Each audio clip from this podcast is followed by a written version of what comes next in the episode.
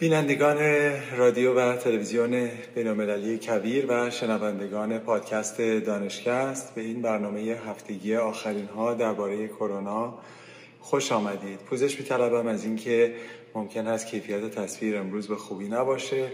من این برنامه رو سر کار ضبط کردم و مقداری از نظر نور پردازی متاسفانه به خوبی هفته های پیش نیست. امروز جمعه چهاردهم خرداد ماه 1400 برابر با چهارم جون 2021 هست. نظام الدین میساقی هستم و سپاسگزارم که مثل هر هفته با من همراه هستید که آخرین ها رو با هم مرور بکنیم. اول می‌پردازم به آمار. آمار در سطح دنیا 172 میلیون و 800 هزار کیس ثبت شده تا کنون داشتیم و در گذشتگان تا کنون سه و هفت همه میلیون هست که در نظر داشته باشید این عددها احتمالا بسیار دست کم گرفته شده به خاطر اینکه بسیاری از کسانی که تست نشدن و یا در کشورهای در حال توسعه بودن اونها در این عدد و رقمهای ثبت شده گنجانده نشدن.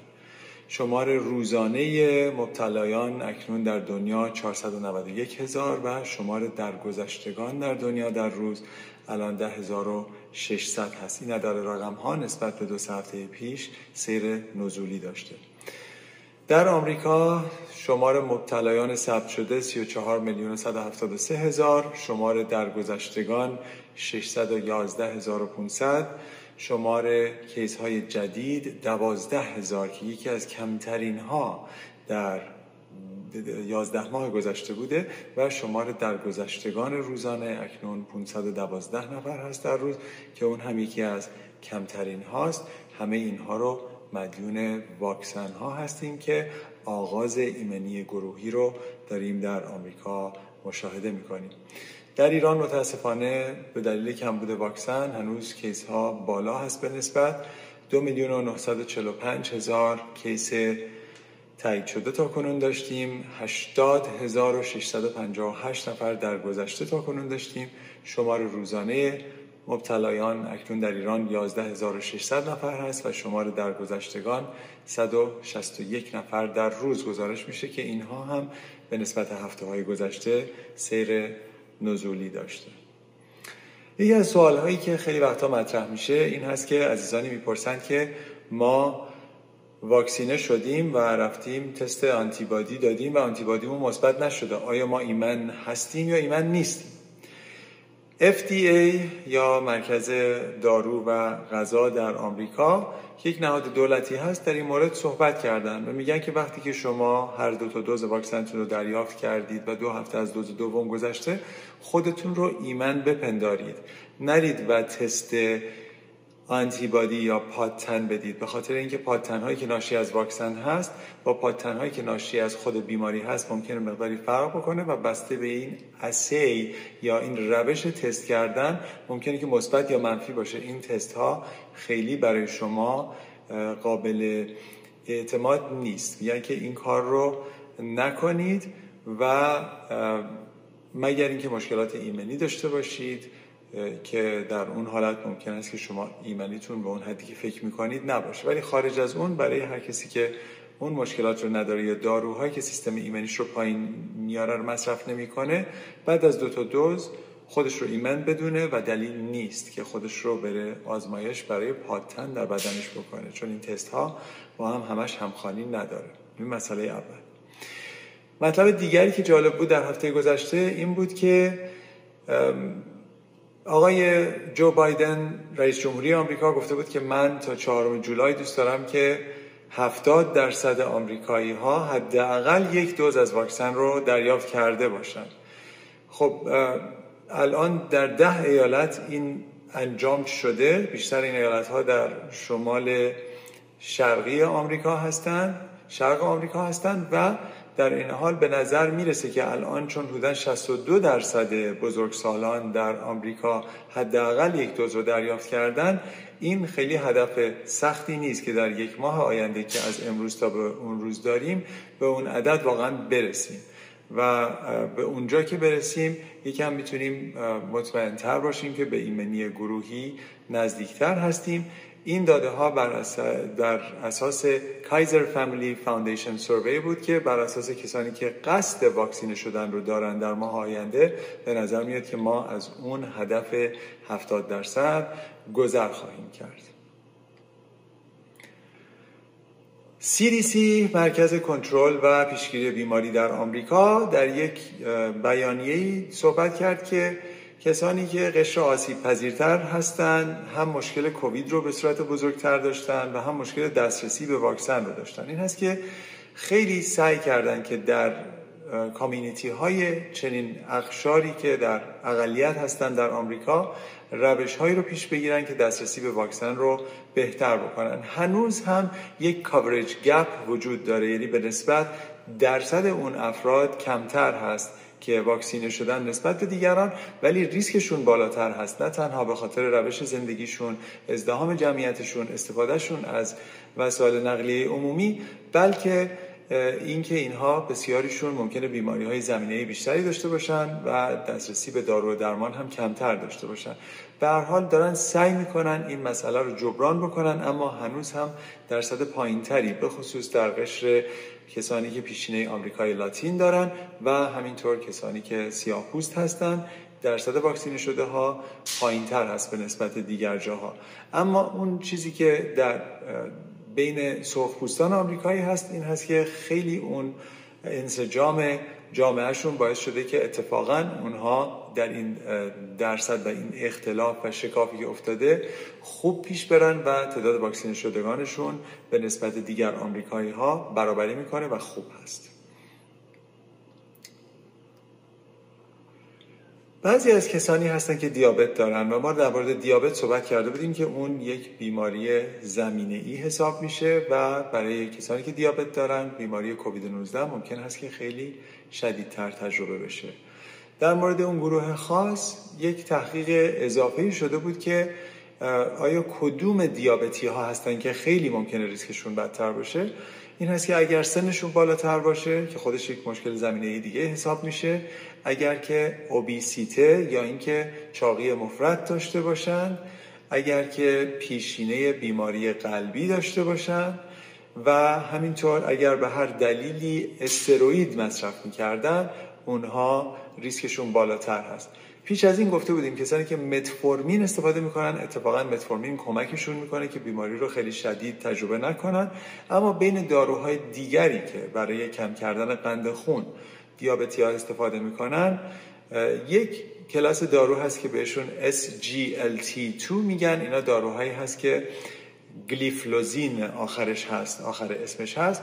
اون داروها که بیماران استفاده می‌کنن متاسفانه استفاده اونها خودش یک ریسکی هست برای اینکه مشکل دیابت رو شدیدتر بکنه. پس متفورمین داروی خوبی هست در این فضای pandemic از نظر کمک کردن به بیماران ولی داروهای گلیفلوزین ها اتفاقا ممکن هست که یک مقدار شدیدتر بکنه. این هست که هیچ کسی بنابر صحبت های من نباید دارویی که استفاده می‌کنه رو قطع بکنه.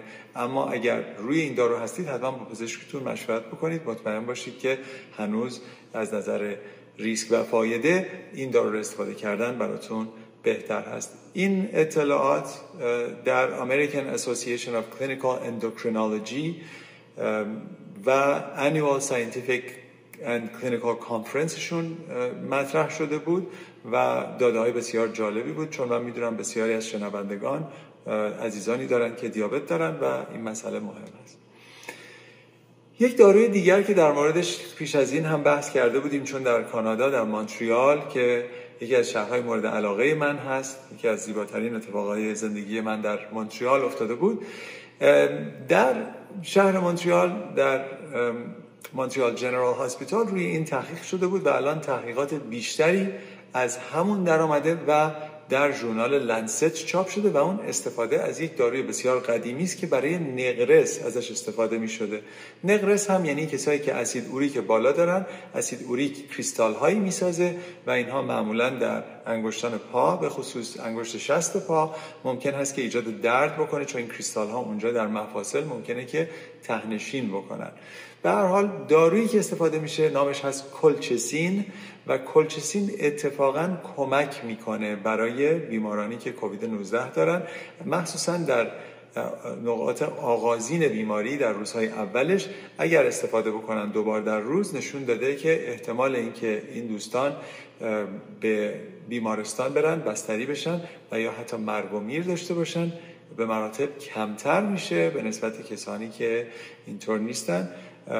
و داده ها از جاهای مختلف اومد. کانادا رو عرض کردم خدمتون ولی این در یه ترایال خیلی بزرگ به صورت رندومایزد بوده که در برزیل و یونان و آفریقای جنوبی و اسپانیا و آمریکا هم در اون شرکت داشتن و واقعا نشون میده که این داده ها که در ژورنال لنست رسپیتوری مدیسین وجود داشت نشون میده که به نسبت بسیاری از داروهای دیگر مثل حتی رمدزویر یا فویف راکویر که در موردش صحبت کرده بودیم اتفاقا کارایی بهتری داره. یک داروی بسیار قدیمی برای یک استفاده جدید.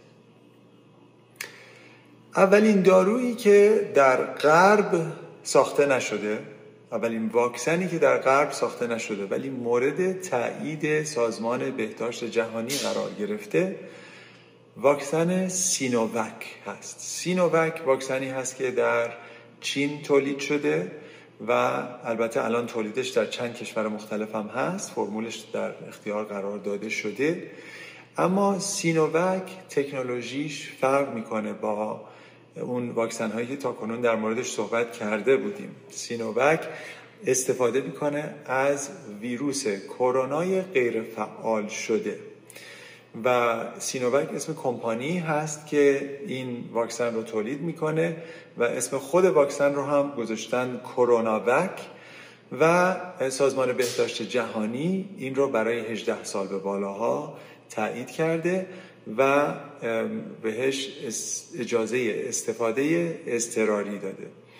این واکسن حدوداً به طور میانگین 51 درصد پیشگیری می‌کنه از بیماری با آرزه در بیماران. اما نزدیک 100 درصد پیشگیری می‌کنه از بیمارستانی شدن و از مرگ. برای همین از نظر همه شناسی یا مشکل پاندمی می‌بینیم که اتفاقا خیلی کمک می‌کنه. یعنی اگر شما بیاید بیماری کووید 19 رو تقلیلش بدید به یک چیزی که مثل سرماخوردگی فقط هست از طریق این واکسن باز هم خیلی کار کردید. برای اینکه مرگ و میر رو کاهش دادید فشار بر کادر درمان رو کاهش دادید و این مشکل پاندمی رو مقداری حل کردید. این واکسن اصولا خیلی خوب هست از این نظر که تولیدش ارزانتر هست و به راحتی در کشورهای در حال توسعه می‌تونه در دسترس قرار بگیره. یک پرانتزی هم باز کنم که همین تکنولوژی هست که براش در انستیتو پاستور در ایران هم دارن زحمت می‌کشن که سعی بکنن یک واکسن ایرانی رو هم به بازار بیارن. اون هم یک تکنولوژی قدیمی هست که از ویروس های غیر فعال استفاده خواهند کرد ولی خود ویروس کرونا منتها داده های اون هنوز در دسترس نیست. به هر حال حالا چجوری ما این کارو می‌کنیم؟ اول از اینکه این یکی از قدیمی ترین روش های ساختن واکسن هست. تاریخش برمیگرده به آقای دکتر سالک که در دهه 1950 برای فلج اطفال واکسن ساخت. و روشش هم این بود که اینها رو در ویروس ها رو در سلول های کلیه میمون ها رشد میدن و بعد یک دارویی ماده شیمیایی به نام بتا پروپیولکتون بهش اضافه می‌کنن که این میاد میچسبه جوری به این ویروس که ویروس رو توانایی بازنشر خودش و تولید مثل خودش رو ازش می‌گیره. اما تغییری در اون پروتئین های مهمش که ایمنیزا هستن نمیده. و همین دلیل وقتی شما این رو میاد ویروس رو این کار باش می‌کنید و بعد این رو تزریقش می‌کنید به بیماران ویروس قابلیت تکثیر در بدن نداره اما قابلیت ایمنیزایی داره. 51 درصد کارایی برای پیشگیری از بیماری سمتوماتیک یا با عوارض و 100 درصد تقریبا 100 درصد پیشگیری از مرگ و از بستری شدن. به حال این هم خبر خوبی بود برای اینکه پیش از این در مورد پروژه بزرگ کووکس صحبت کرده بودیم که اونها می‌خواستن به کشورهایی در حال توسعه میلیون ها دوز واکسن بدن اما اونها قانونشون این بود که فقط واکسن هایی رو میدن که تحت تایید سازمان بهداشت جهانی باشن و تا کنون هیچ واکسن شرقی مورد چنین تاییدی قرار نگرفته بود. برای همین خبر خوبی هست برای تمام دنیا. بسیار یک داستان دیگر هم این هست که ما وقتی در مورد کووید 19 صحبت می‌کنیم البته در مورد بیماری عفونی صحبت می‌کنیم اتفاقاتی که در سال گذشته افتاد مثل فاصله گذاری ها و ماسک زدن ها و دست ها رو با آب و صابون و الکل شستن ها باعث شد که بسیاری از بیماری های واگیردار دیگر هم مقدارش بسیار کم بشه. مثلا ما 99 درصد کاهش داشتیم در شیوع آنفلوانزای فصلی و همینطور دو سوم کاهش داشتیم در شیوع آبل مرغون در آمریکا و خب اینها از پیامدهای این فاصله گذاری ها و این برنامه ها بود. اما بعضی از همگی شناسان هشدار میدن که اگر ما یک فصلی اصلا آنفلوانزا نداشتیم امکان داره الان که دیگه داریم همه این محدودیت ها رو بر داریم و داریم گذر می‌کنیم از این پاندمی فصل آنفلوانزای جدید که میاد ممکنه که فصل بسیار سختی باشه از نظر ایمنی گروهی که مقداری کاهش پیدا می‌کنه در دنیا به خاطر اینکه در واقع یک سال تقریبا هیچ کسی آنفلانزا رو تجربه نکرده. ولی خب آنفلانزا فراموش نکرده که بازگرده و ما رو دوباره تحت تاثیر قرار بده. به همین دلایل هست که من فکر می‌کنم حتی بعد از برداشتن تمام محدودیت ها در بسیاری از جاهایی که در آینده ازدهام هست شما کسانی رو خواهید دید که حتما ماسک خواهند زد که سعی بکنن که احتمال بیمار شدنشون رو از طریق این ویروس ها کمتر بکنن. یه اتفاق دیگری هم که افتاد در اوایل پاندمی این بود که خیلی ها می‌گفتن وقتی که یک بحرانی به وجود میاد مثل جنگ مثل زلزله مثل پاندمی یک بیبی بوم بعد از اون اتفاق میفته یعنی اینکه فراوانی تولید مثل بین انسان ها خواهد بود این هم به این دلیل هست که خب شما یه سری آدم ها رو میگید سر کار نمی‌تونید برید قرنطینه باید بکنید. دیگه آقایون خانوما همه در منزل دور هم خیلی فرصت های بیشتری برای تولید مثل دارن. برای همین همه انتظارش رو داشتن که ما در سالی که گذشت از نظر تولد بسیار تعداد بالاتری نسبت به سالهای پیش داشته باشیم. این یک گمان زنی بود. من اینجا آمدم که خدمتتون ارز کنم این گمان زنی بسیار اشتباه بود. اتفاقا این اتفاق نیفتاد. شاید به خاطر این بود که دوستان که دور هم بودن اتفاقا رو نرو همدیگه بیشتر بودن و به حال تولید مثل کمتر کردن. داستان این هست که ما اصولا زاد و ولدمون در آمریکا به طور خاص سال به سال در حدود یک دهه گذشته هر سال حدود یک درصدی داشته می‌رفته پایین. اما اتفاقی که در سال گذشته افتاده اینه که چهار و سه دهم درصد زاد و ولد کمتر شده بوده. چهار ممیز سه دهم درصد زاد و ولد کمتر شدن. خب خیلی یعنی که بوده چهل و یک هزار در آمریکا کمتر ما تولد داشتیم نسبت به سالهای پیش. این هست که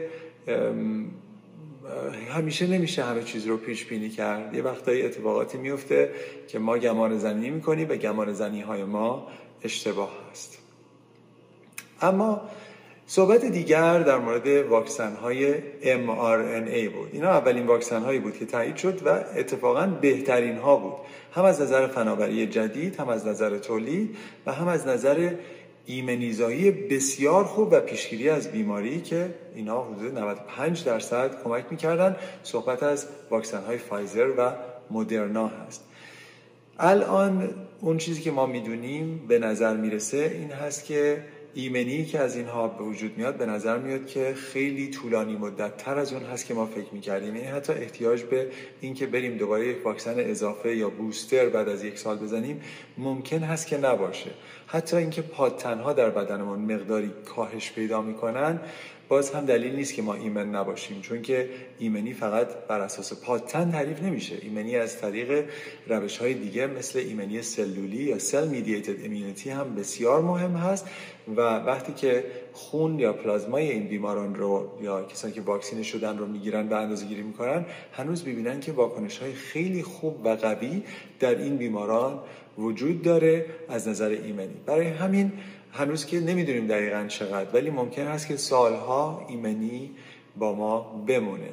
یک مسئله دیگر هم این هست که خود کسانی که بیماری کووید 19 رو می‌گیرن و به صورت خفیف می‌گیرن اونها هم ممکن هست که مدت ها ایمن باشن حتی فرای یک سال.